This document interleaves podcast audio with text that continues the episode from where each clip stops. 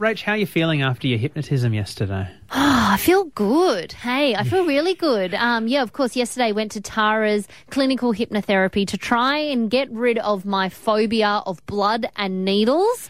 Um, it was very relaxing. yeah, look, a, a lot of the stuff went down. I tagged along and creepily stood in the corner. It was a bit weird having you there, if I'm honest. I'm going to be honest, it was weird filming someone whose eyes were closed and looked like they were sleeping. Uh, but here is how the hypnotism went down.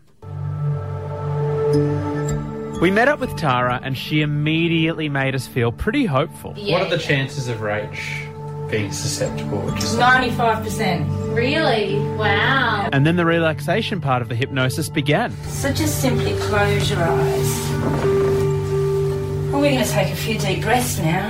And just know that this is a sign for your body and your mind to just let go of tension. After calming Rach down, Tara began the hypnotic suggestion part. So I want you to take your creative imagination now and go right back to a time when you were scared of having a needle inserted into your skin. What I'd like you to do is imagine that scenario on a film and watch it as it as though it's happening to someone else. Do this now, and I'll be quiet for a moment, and when you get to the end of the film, I want you to pause it and nod your head. Rach nodded, and Tara gave some more suggestions. If you're receiving an injection or giving blood or doing anything else to do with needles, you will feel as though it's happening to someone else. And your subconscious mind can take you on a very special journey of discovery.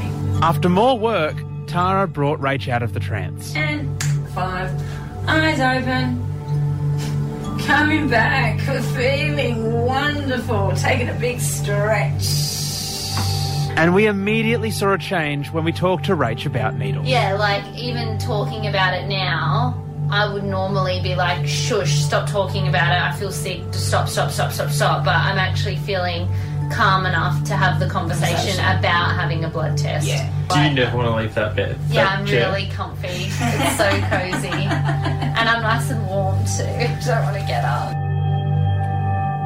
Rach, I know Tara said you have to re listen to the audio that she recorded a few times. This might Mm. be early days, but do you think this has helped you with needles? Well, get this. Yesterday I had to go to the vet with my dog and she had to have three needles, right? And normally they would say, oh, if, you know, do you want to leave the room or whatever? But they didn't this time and it just sort of happened.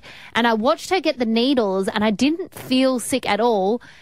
My dog started bleeding from the needles and I got blood on my hands. And normally I'd be a little bit.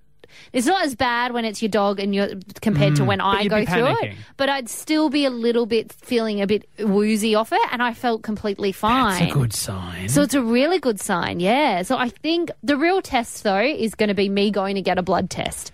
That's what to we're going to see, do but, uh, next. but so far with just what happened yesterday, I was quite surprised with how I felt. That's for sure. Can't wait to see how that works out.